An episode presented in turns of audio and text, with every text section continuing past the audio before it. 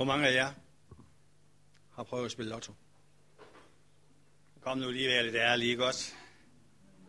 Okay, hvor mange af jer har så prøvet at vinde i lotto?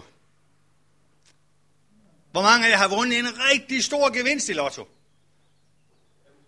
Ej, Robert, hvad så? 30? Hvad? 6.000 heldig kartoffel. 11, det gør det endnu værre. For nogle år siden, der var der en amerikaner, de kan jo så meget derovre, de store amerikanere, der vandt 1 milliard kroner i lotto. Og ved I, hvad han sagde? Jeg giver 10% til kirken. Og siden her så har jeg prøvet på at få ham til at blive medlem af vores kirke her. Det er ikke lykkedes endnu. Det kunne ellers være rigtig godt. Det var mange penge. 100 millioner, det er 10% af en milliard. I dag synes jeg også, at I skal have en, eller en af jer skal have en lille gevinst. Og Niels han er straks klar med en finger. Så der er en her, der skal, sådan, der skal man sige, er lidt ekstra heldig i dag. Så hvis I prøver at mærke efter på jeres stol, lige ned under forkanten, den, der kommer og viser mig en nøgle, har vundet en gevinst. Og jeg kan se allerede nu her, der er ingen af jer, der er heldige. Men hvis I vil på stolen foran jer, så vil en af jer kunne finde den.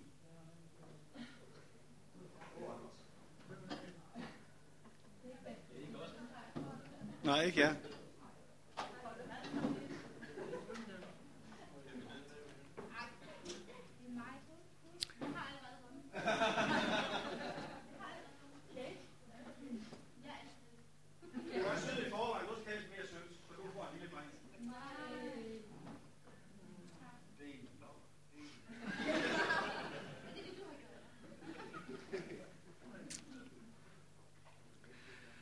Både når det gælder lotto, og når det gælder den her meget, meget lille gevinst, så er det et godt billede på, hvordan vi mennesker bliver tildelt verdens goder. Det gælder om at være på det rigtige sted, på det rigtige tidspunkt, og så have en lille portion held med sig. Hvis man opfylder de her betingelser, så smiler gevinstlykken til os. Det er ikke en retfærdig måde at fordele goderne på. Det er en tilfældig måde, goderne bliver fordelt på. Specielt til dig, som sidder og har en oplevelse af, at din tilværelse ikke er den bedste i verden. Så vil jeg gerne sige til dig, at Gud bruger ikke lotto-metoden. Hos Gud er der gevinst til alle og for alle. Gud spiller ikke lotto. Han er ikke tilfældighedernes Gud. Og hvis vi vender den om, så er du ikke en tilfældighed for Gud. Du er villet af Gud. Du er ikke et uheld. Du er ikke en fejl. Det kan godt være, at dine forældre ikke har planlagt dig. Det kender jeg ikke noget til. Men jeg vil gerne sige til dig, hvad Gud siger om det. Jeg har planlagt dig i mindste detalje. Var der nogen, der ikke blev overrasket, da du kom til den her verden, så var det Gud. Han vidste, du ville komme, og han ventede på, at du skulle komme. Lang tid før du overhovedet blev undtaget i din mors liv, der var Gud allerede på pletten og ventede din adkomst til jorden. Det er ikke bare noget, jeg står og spinder selv det her. Jeg har bibelsk belæg for, at sådan hænger det sammen. Og jeg tror fuldt og fast på, hvad Bibelen siger i den forbindelse. Prøv lige at høre bare et lille udsnit fra salme 139. Det var dig, Gud, der dannede mine nyrer. Du flettede mig sammen i min mors liv. Jeg takker dig, fordi jeg er underfuld skabt. Underfuld er dine gerninger. Jeg ved det fuldt ud. Mine knogler var ikke skjult for dig, da jeg blev formet i det skjulte, blev vævet i jordens dyb. Og prøv så at høre, hvad der kommer nu. Da jeg endnu var foster, havde du mig allerede for øje.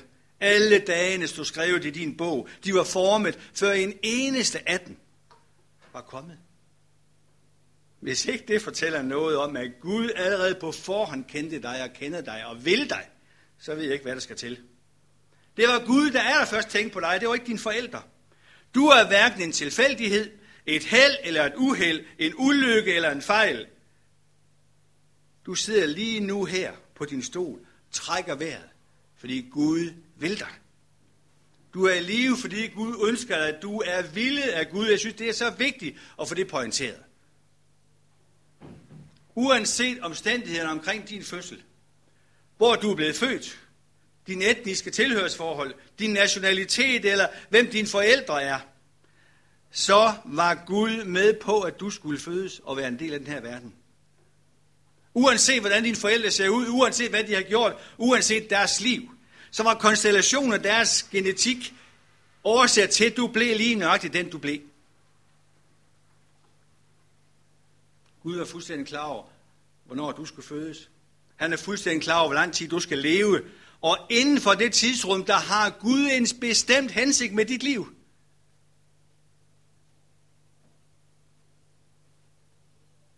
Jeg vil gerne sige det en gang til.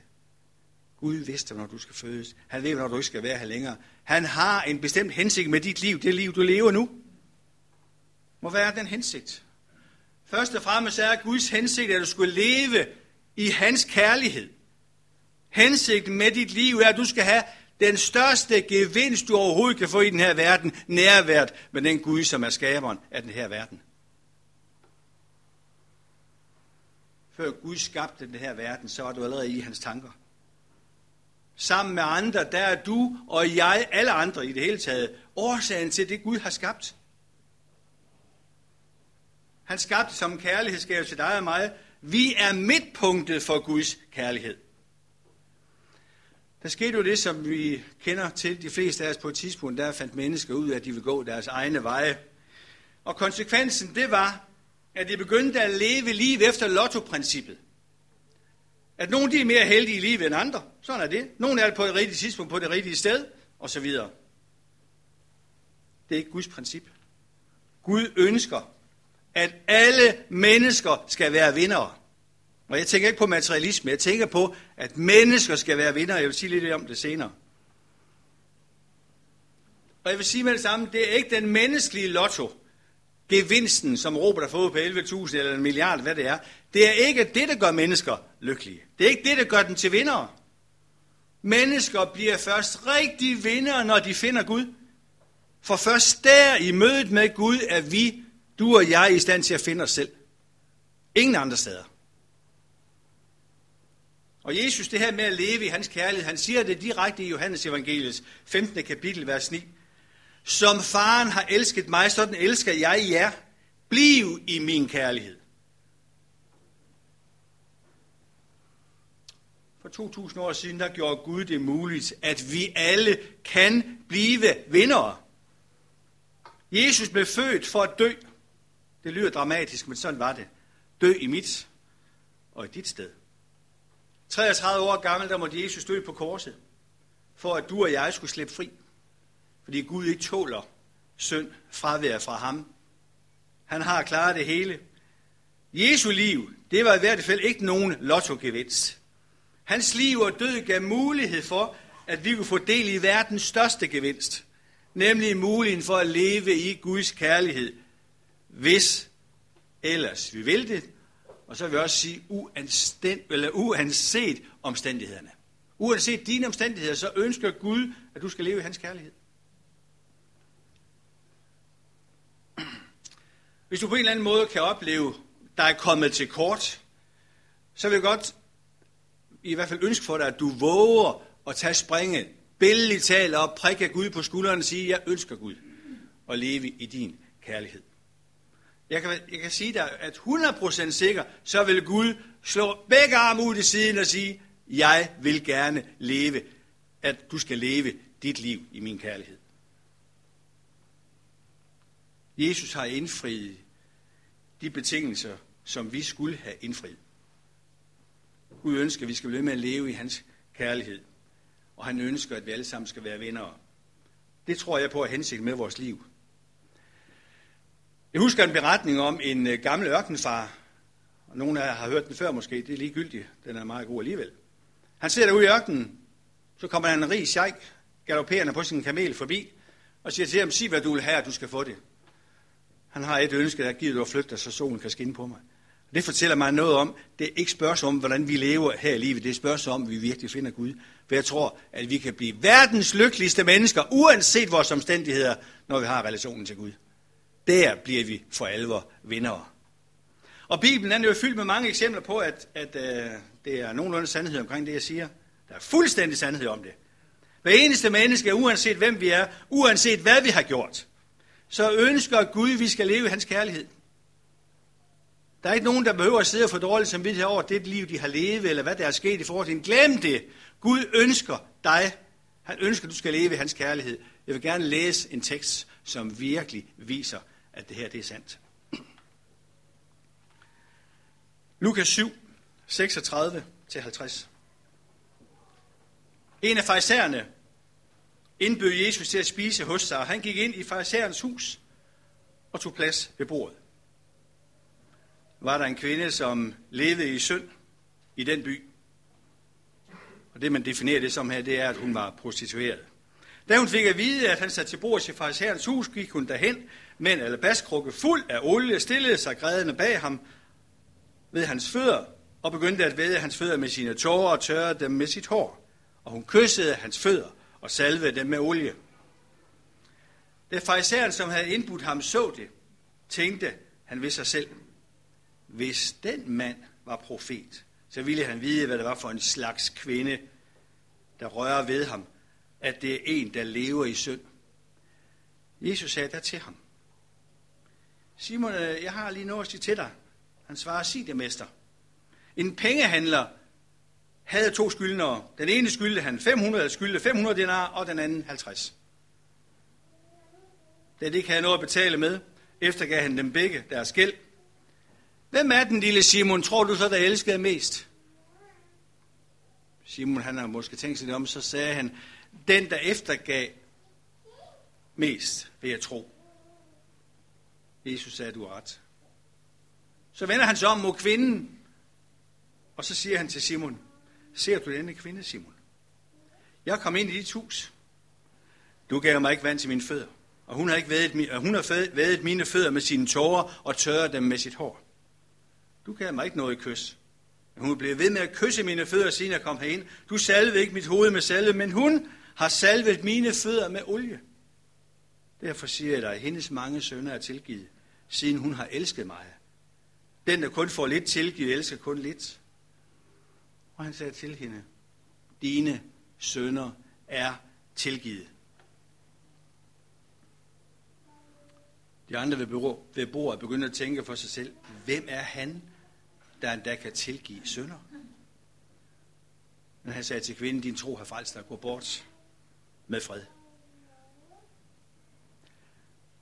Jesus ønsker, at alle, uanset hvem de er, uanset hvad de har gjort, så ønsker han, at de, vi, du og jeg skal være venner, forstået på den rigtige måde. Et liv, som vi kan holde ud at leve, fordi vi lever i lyset af den treenige Gud. Der er ingen, og jeg vil gerne sige med tryk på ingen, som Jesus ikke ønsker at have fællesskab med. Det kan godt være, at vi ikke gider hinanden, og vi ikke gider andre mennesker. Jesus ønsker at have fællesskab med alle, uanset. Der er gevinst til alle mennesker. Lotto-metoden gælder ikke i Guds rige. Der er ingen tilfældigheder. Der er ikke noget med held eller uheld. For måske bedre kan forstå den her tekst, så er det måske godt også lige at vide, hvad var det for nogle skikke, de havde dengang. Skikken var sådan, at når man kom ind i et hus, så var det første, verden gjorde, det var at lægge sin hånd på gæstens skulder og give ham et kys som tegn på respekt. Det andet, han gjorde, det var at hælde kølig vand på fødderne. Fødder, som tit var snavsede og ophovne af at gå langt. Og det var en rigtig god idé, specielt når man skulle have spisefællesskab. Det kunne godt være rimelig syrligt, når folk har gået langt med svedige sandaler osv., og, og så skulle sidde og spise. Så det var rigtig godt at få vand hældt over fødderne. Det fik Jesus heller ikke. Det tredje, det var, at der blev brændt røgelse, og så hældte man en lille dråbe rosenolie oven i hovedet på gæsten. Jesus fik ingen fredskys. Han fik ikke noget kølig vand hældt over sine fødder. Han fik ikke nogen rosenolie drøbet over sit hoved. Simon var, u, var direkte ugæstfri imod Jesus. Der var ikke meget gevinst for Jesus ved at komme ind i farisæerens hus. Jeg kan bare tænke sådan, Jesus må på en eller anden måde have følt sig rigtig meget ved siden af. Ved siden af alle de andre, som var blevet frisket op inden middagen. Renvaske i den ene ende, og olieret i den anden ende, og verdens velkomstkys. Sådan var det jo. Fra fod til ise, og så et kys på kinden. Men selv den her ugæstfrie vært fik ikke Jesus til at smutte ud af døren. Han forlod ikke selskabet. Jesus havde ikke bare sådan fokus på sig selv, og hvordan de, de, de ønsker at møde ham. Han har fokus på alle andre. Og midt under den her fest, så er det lige pludselig, at dukker en kvinde op hen i døren. En kvinde, som heller ikke var særlig velkommen. Den kvinde, der kom ind ad døren, det var en, der var kendt fra byens natteliv. Hun var prostitueret. Hun havde aldrig nogensinde vundet i den menneskelige lotto. Måske var der nogen, der sad derinde til festen, eller hvad nu det var for noget, de havde, der sad så småt og fik røde ører, da hun kom ind ad døren. Jeg ved det ikke. Der var ikke nogen, der sagde noget. Alles blikke var bare rettet imod kvinden. Måske var der nogle af gæsterne, som havde allermest lyst til at smutte ud af bagdøren, da hun kom ind ad døren. Men sådan er det ikke med Jesus. Han smutter ikke ud af en bagdør. Uanset hvem der kommer ind ad døren, så stiller han op. Jesus havde ikke tænkt sig på noget tidspunkt at forsvinde fra fællesskabet. Han er altid til stede, når der er nogen, der har brug for ham. Altid. Spørgsmålet er nu, hvad vil den her kvinde? Jeg tror, der er mange, der har været interesseret til festen her. Hvad ville hun? Det interessante var, at hun havde mødt Jesus tidligere. Hun havde oplevet nøjagtigt det samme, som Peters tilhører oplevede pinsesøndag, eller pinsedag, hvad det nu var jobbe det brændte i deres hjerter. Der opstod en længsel i hendes hjerter efter mere at være sammen med Jesus. Aldrig før. Aldrig før havde hun mødt en sådan kærlighed. Aldrig før havde hun mødt en sådan forståelse. Aldrig før havde hun mødt en accept og respekt for hende som menneske. Hendes hjerte det bankede af længsel efter at møde Jesus igen. Endelig havde hun oplevet, at der var en, der elskede hende. Ubetinget. Hun skulle ikke stille op til noget som helst, at gøre noget som helst. Hun var elsket som det menneske, hun var. Nu ville hun være sammen med Jesus igen, uanset hvad det kostede for hende. Hun ville lære ham at kende. Hun havde fundet det bedste, hun overhovedet havde oplevet i det her liv. Der var intet, der var for godt til at blive sat til side for hende, for netop at få lov til at være sammen med Jesus. Prøv lige at høre, hvad det var, hun gjorde. Hun stoppede øjeblikkeligt med sit job. Et job, som ingen havde respekt for. Men som mange mænd alligevel udnyttede. Hun satte sin økonomi på styr.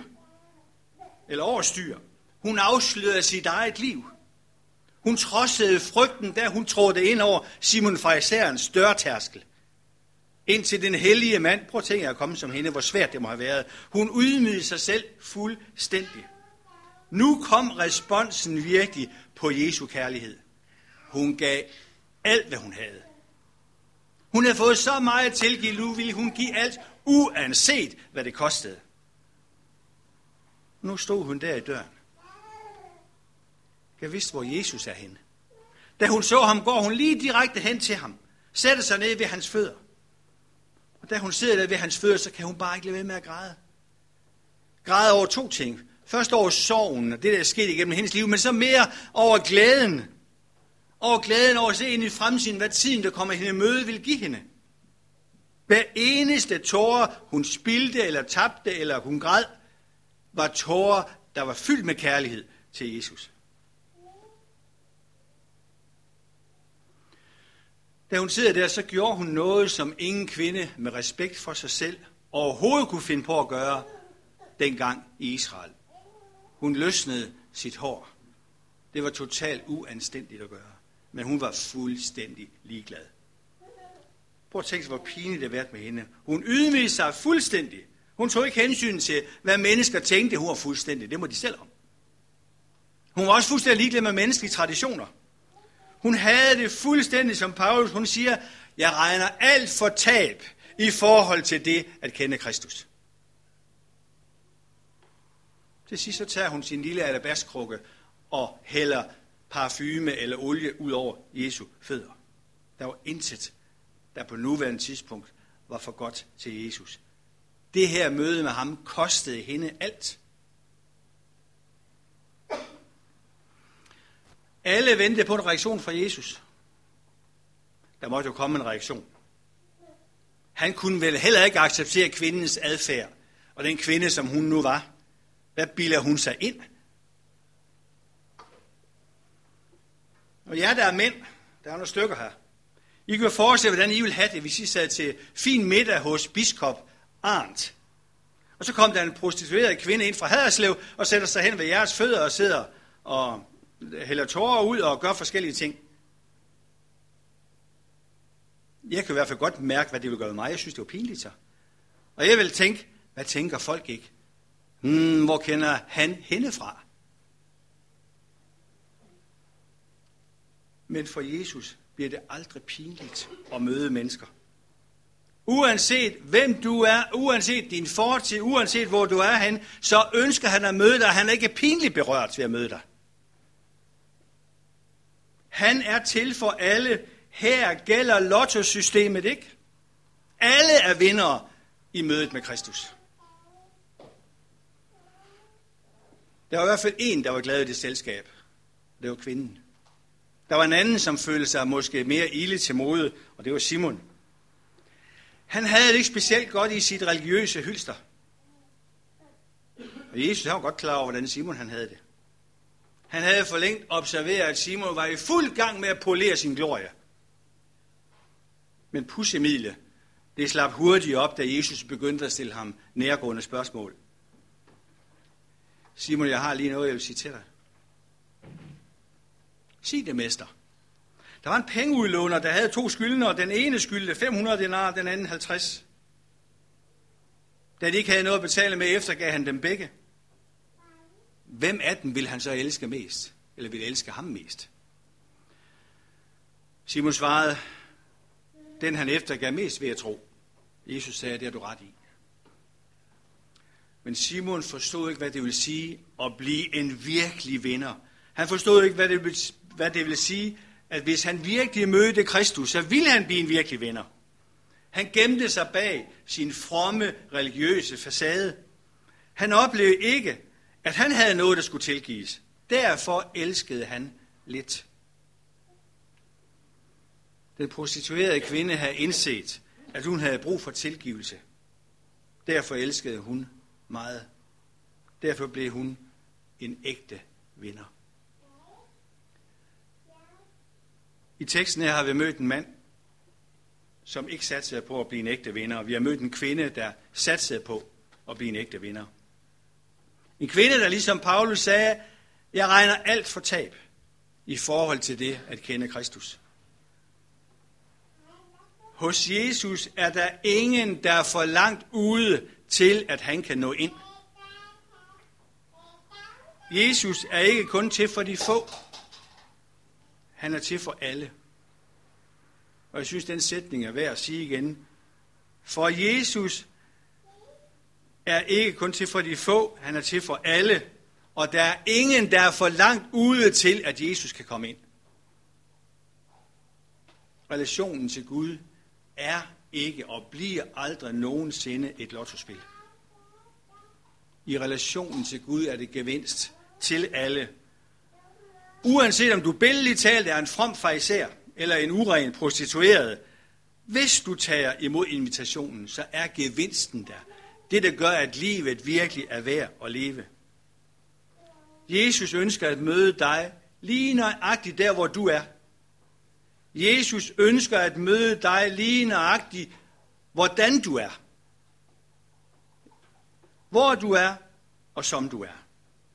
Jeg tror på, at når du og jeg virkelig får øje på den gevinst, Jesus har til os, så vil vi også regne alt for tab i forhold til det at kende Kristus. Så får vi ligesom ham ud i ørkenen. Det, der betyder noget, det er lyset. Det er Kristus. Alt andet, det er fint nok. Det er ikke dårligt. Men i forhold til det at høre Kristus til, så er det tab. Jeg vil gerne slutte af med at læse en bøn fra vores lille udmærkede hæfte. Jeg ved ikke, om der er flere tilbage derovre. Lad os bede den her bøn sammen.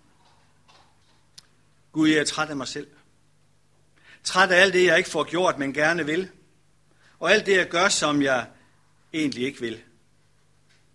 Ofte føler jeg mig ufuldkommen og utilstrækkelig, men du, Gud, du rummer og elsker også den ufuldkommende.